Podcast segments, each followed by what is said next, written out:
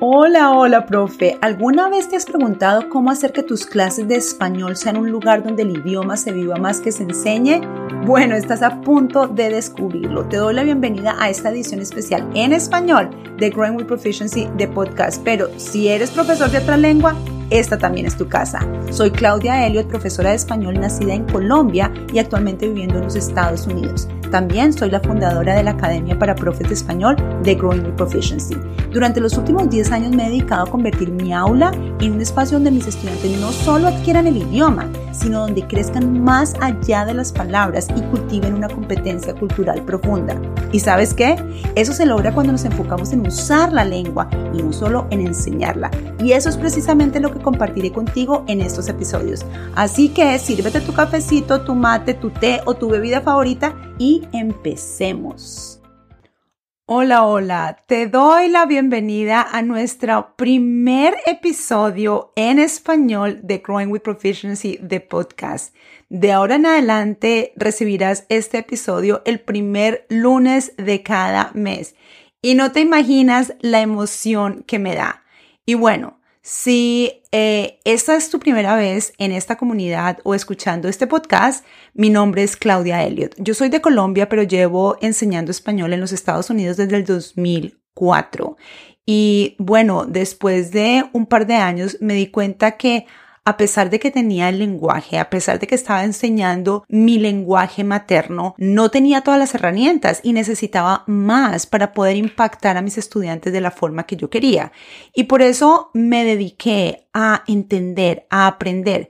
Y este proceso no ha sido fácil, porque si eh, tú estás en este mismo proceso, proceso, te habrás dado cuenta que muchas veces nos toca desaprender y ir y cuestionar y reflexionar sobre prácticas que nosotros hicimos con las mejores intenciones, pero que quizás después de aprender, después de reflexionar, después de entrar en conversaciones con profes eh, diferentes, nos dimos cuenta que Uh, quizás no fue lo mejor. Y de eso quería empezar a hablar en nuestra primera edición.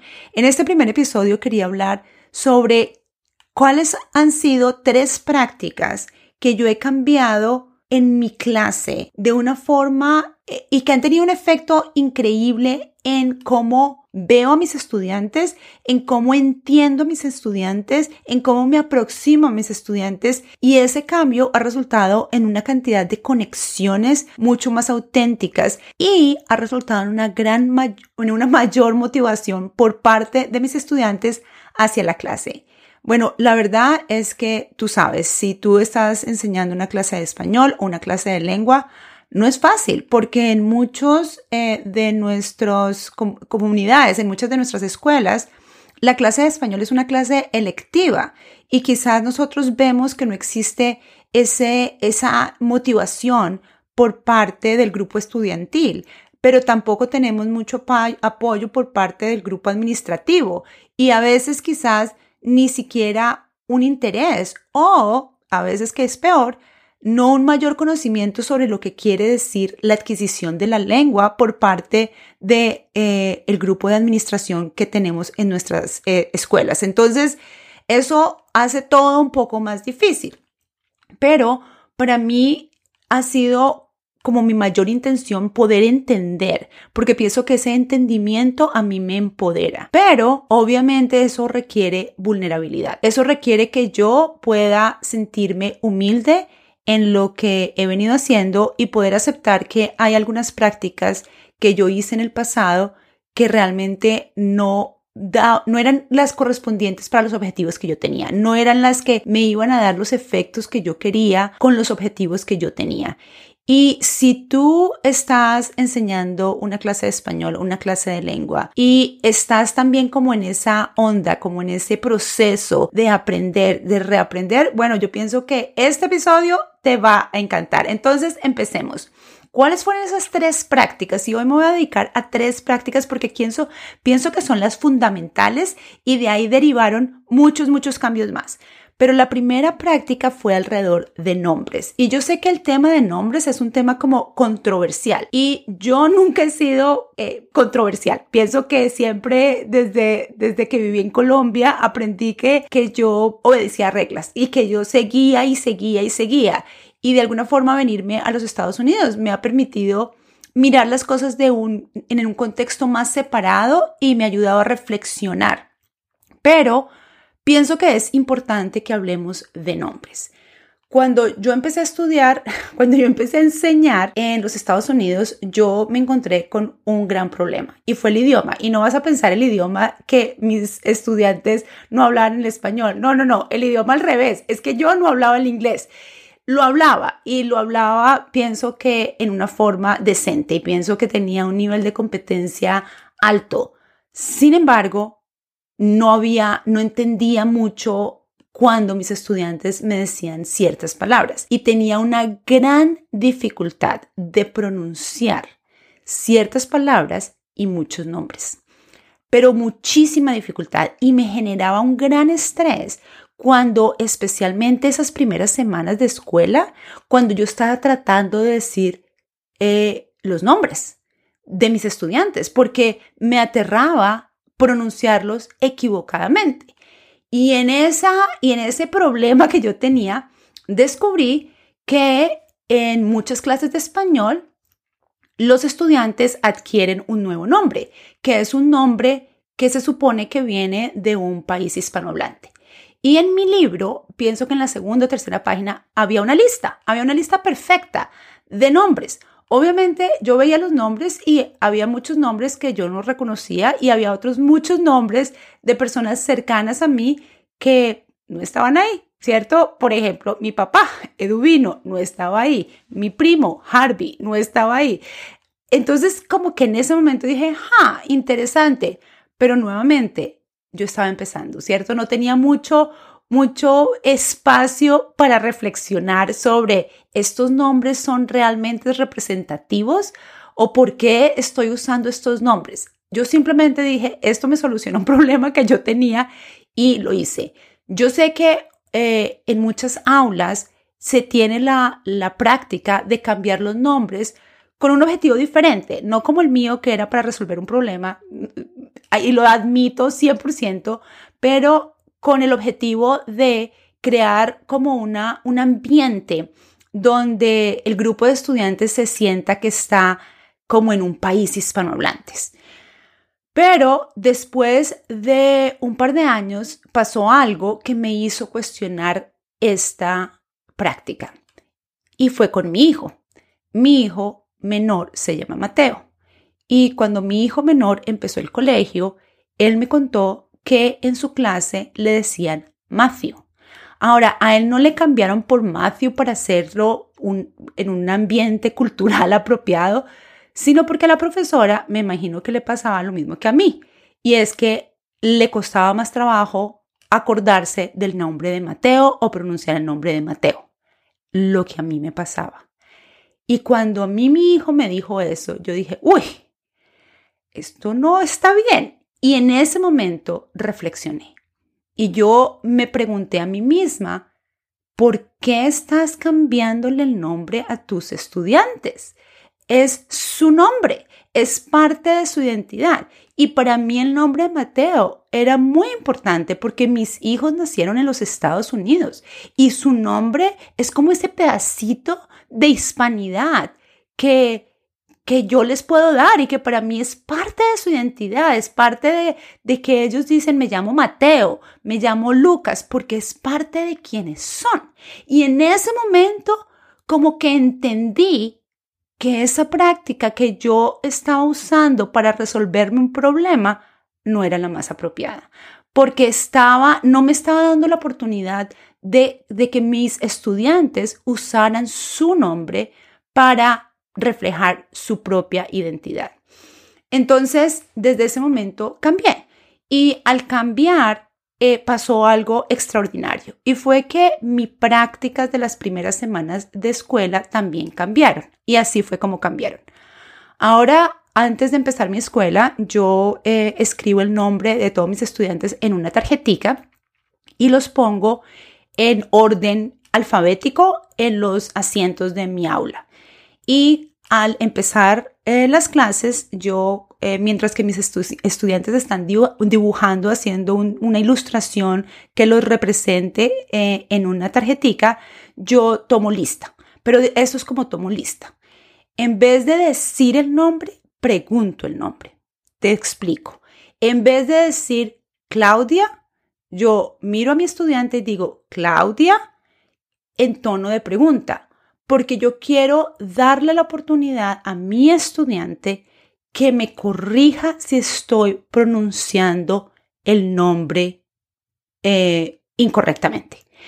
Para que dé ese espacio para que me diga, no, no esto, pero aquello. Y yo tomo nota de, de, de cómo se debe pronunciar este nombre. Ahora, yo entiendo que los contextos hoy de todos, las, las aulas de, de, todas las aulas de clase son súper diferentes porque tenemos ahora mm, en materia legal requisitos para qué nombre te puedo decir y si no te puedo decir X o si no te puedo decir Y y el nombre legal. Y bueno, son cosas que, que definitivamente están por fuera del control de, de los profes, pero la realidad es que Cualquiera que sea la situación, yo pienso que podemos tener un momento, y cualquiera que sea la decisión, podemos tener un momento de hacer dos cosas. Primero, de reflexionar cómo uso los nombres de mis estudiantes en mi clase. Segundo, de decir en mi práctica, cualquiera que sea mi práctica en este momento, puedo tomar o puedo incorporar una, una, una actividad o una práctica donde me permita a mí confirmar con mi estudiante el nombre o la forma correcta de pronunciar el nombre de mi estudiante. Y tercero, decidir si necesito hacer cambios. Y si necesito hacer cambios, pues los hacemos. Y no hay problema, no hay una, una parte de juzgar de, oh, eso estaba tan malo, tú por qué lo haces, o yo por qué lo hago, porque yo a veces pienso que como profes a veces queremos que nuestros estudiantes tengan una mente abierta y puedan entrar en una discusión entre ellos sobre temas y puedan tener esa discusión de forma respetuosa. Pero a veces nosotros como profes mm, no lo hacemos perfecto y, y, nos falta, y nos falta porque a veces estamos como defendiendo prácticas porque nos sentimos como vulnerados o, atacados, cuando yo pienso que la invitación aquí es a reflexionar, porque definitivamente cualquiera que sea la decisión que tomamos, los nombres importan. Los nombres somos, son parte de quienes somos. Entonces, ese fue el primer cambio que yo hice y yo les digo que para mí ha sido una forma de entender más la importancia de conocer a mis estudiantes. Porque, porque el principio es el nombre. Y de ahí empezamos una misión. Yo le digo, yo estoy en la misión imposible de descubrir quién es mi estudiante, porque a veces ellos ni siquiera saben. Pero para mí es súper importante tener esos espacios en mi clase y esas reflexiones donde yo puedo conocer quiénes son mis estudiantes. Porque en el momento en que yo conozco quiénes son mis estudiantes, yo puedo dar un contenido que, que los, les impacte más. Yo puedo crear eh, unos recursos que les generen mayor motivación, que les enganchen más. Entonces, es, es como el principio, pero no termina ahí. De ahí para adelante es todas unas prácticas que a mí me han ayudado a saber quién es mi estudiante y a valorar y a mí respetar a mi estudiante. Eso fue nombres. Ok, pasemos con la segunda práctica, lenguaje. Cuando yo hablo de lenguaje, yo estoy hablando del lenguaje de mis estudiantes. Y les voy a contar un poquitico el contexto personal para que entiendan un poquito más mi práctica. Mi primera carrera no fue ser profe de español, mi primera carrera fue ser abogada. Yo estudié leyes en Colombia y practiqué por 10 años. Y uno de los elementos más, pues uno de los elementos que eran muy importantes en mi diario vivir era el lenguaje. Eh, usar correctamente, y te estoy haciendo eh, quotation marks, porque ¿quién decide qué es correctamente para mí, para ti? Bueno, pero correctamente el español. Eh, obviamente eh, era un español profesional porque era pues en parte de mi, de mi círculo de como abogada, pero también alrededor de, de, mis, de mis amigos, de mis amigas, de, de las personas que estaban alrededor mío, usar un lenguaje apropiado era súper importante. Y yo me acuerdo muchas veces cuando yo no usaba la palabra correcta, o por ejemplo había un tema que es el tuteo que es usar tú, porque en, en Bogotá usamos generalmente usted, pero cuando se usa tú, tenemos que usarlo correctamente porque si no, alguien nos va a decir que no estamos usando correctamente. Y es como, como que te hacen sentir, y yo hice exactamente lo mismo con, otros, con, con otras personas, es como que mi nivel de educación no es el apropiado. E, y, te, y, no sé realmente cuáles palabras usar, el apropiado, correcto, porque eso es tan relativo. Sin embargo, cuando yo llegué, eso estaba en mi cabeza, ¿cierto? Eso era parte de mi experiencia. Cuando yo llegué a los Estados Unidos a empezar a enseñar clases de español, pues obvio, me encontré en mis clases con estudiantes nativos y de herencia. Y empecé a corregir el lenguaje de mis estudiantes nativos y de herencia. ¿Por qué? Porque yo pensé que ese era mi trabajo. Yo pensé que mi trabajo era decirles cómo tenían que hablar en español, porque yo pensaba que como ellos estaban hablando, las expresiones que usaban, los, los eh, dichos que tenían, la forma como conjugaban ciertos verbos, no eran correctas. Y yo, la educadora, no sé con qué autoridad, venía a decir, eso no es correcto, esto es correcto. Y un día me encontré soy tan agradecida por encontrarme con, con estos, eh, con profes que me han hecho reflexionar sobre mis prácticas. Me encontré con el doctor José Medina y empecé a leer todo lo que el doctor José Medina habla sobre los recursos lingüísticos y cómo él lo dice tan efectivamente que el lenguaje que nosotros tenemos, el lenguaje que cada persona, cada individuo tiene, es parte de sus recursos lingüísticos y es válido y no podemos eliminar esos recursos lingüísticos, pero nuestra labor en nuestras clases es adicionar. Esa pequeña palabra lo cambió todo para mí. Adicionar yo no estaba cancelando el lenguaje, yo estaba adicionando el lenguaje. Y entonces, no solamente eso me permitió a mí decir, wow, o sea, yo tenía una concepción completamente diferente, con las mejores intenciones, pero diferente, no tenía ese entendimiento que todos y todas tenemos una cantidad de recursos lingüísticos y que podemos empezar a adicionar recursos lingüísticos y que eso nos hace incluso mucho más empoderados cuando adicionamos y nos empodera a hablar y a poder interactuar con muchas más personas. Pero no tenemos que cancelar, que eliminar otros recursos lingüísticos. Y eso me ayudó a acercarme mucho más y con una actitud muy diferente a mis estudiantes de herencia o mis estudiantes nativos. Porque para mí fue como una asociación con mis estudiantes, como yo quiero aprender de ti y tú aprendes de mí y nos adicionamos nuestros recursos lingüísticos. En vez de mí, profe, corrigiendo y diciendo que lo el español que tú traes no es correcto. Y lo como dice tu abuelita o tu abuelito no es correcto. O como dicen tus familiares o tus parientes no es correcto. Y esto es lo correcto. Entonces eso, eso me parecía como, como, como que yo lo hice, pero cuando yo ahora en este momento que estoy grabando este episodio para ti, lo escucho digo, uy, uy, eh, cierto, me siento como que lo siento mucho porque yo pensé que ese era mi trabajo, pero definitivamente mi trabajo y nuestro trabajo como profes es adicionar recursos lingüísticos y qué mejor, ¿cierto? Mm, me hace sentir mucho más motivada, mucho más inspirada para adicionar lenguaje y no para corregir el lenguaje. Y eso también pasa con estudiantes que no son de herencia, no son hispanos, son estudiantes que están aprendiendo el español. Cuando ellos y ellas empiezan a usar el español. Y es cómo reaccionamos cuando un estudiante es súper valiente y levanta la mano para decir o para responder y nosotros o nosotras corregimos el lenguaje en vez de celebrar y de pronto hacer como un recast si es necesario.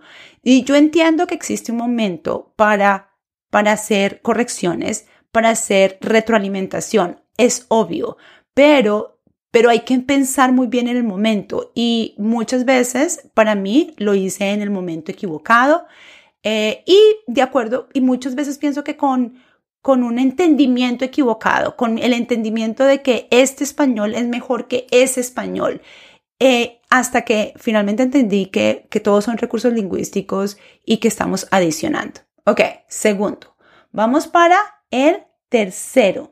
En el tercero estamos hablando de cultura.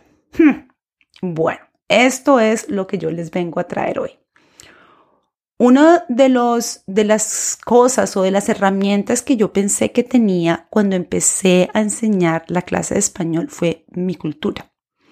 Pero lo que yo no me di cuenta por mis primeros años es que mi cultura era una mini, super, micro cultura, porque era solamente de una pequeña comunidad en Bogotá, Colombia. No más. Con experiencias, obvio, experiencias súper valiosas, obvio, pero que eso no me hacía una experta en la cultura hispanohablante.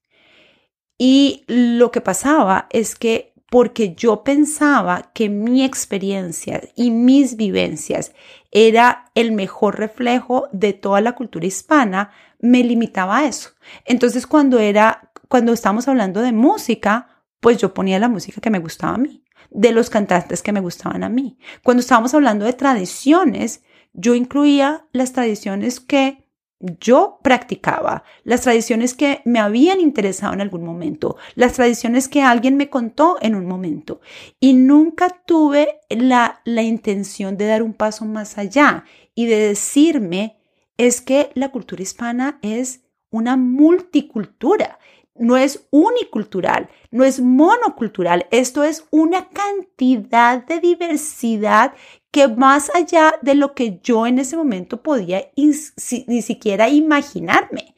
Y debido a mí, a como a esa falta de visión, pues yo limitaba lo que yo les traía a mis estudiantes, porque era simplemente mi visión, mi perspectiva de mi propia cultura.